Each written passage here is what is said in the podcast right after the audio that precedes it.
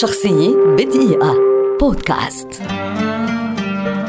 روديارد كيبلينغ كاتب شاعر وقاص بريطاني شهير ولد عام 1865 في الهند البريطانية ويعد من أكبر مؤلفي القصص القصيرة كما تبرز في رواياته موهبته السردية المضيئة وقد كان من أبرز وجوه الأدب الإنجليزي إذ كان يكتب النثر والشعر معا. ألف كيبلينغ العديد من القصص القصيرة منها الرجل الذي سيصبح ملكا.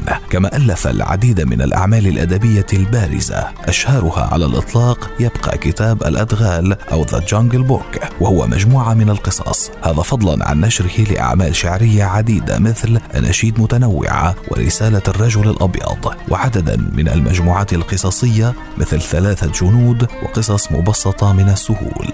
حصل كيبلينغ على جائزة نوبل في الأدب عام 1907 وبذلك يكون أصغر وأول كاتب باللغة الإنجليزية يحصل عليها. تغيرت سمعة كيبلينغ مع مرور الوقت بتبدل الأحوال السياسية والاجتماعية ونتيجة لذلك تفاوتت الآراء من حوله في القرن العشرين.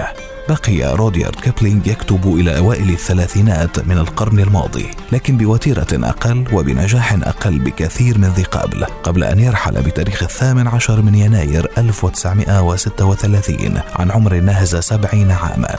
شخصية بدقيقة. بودكاست.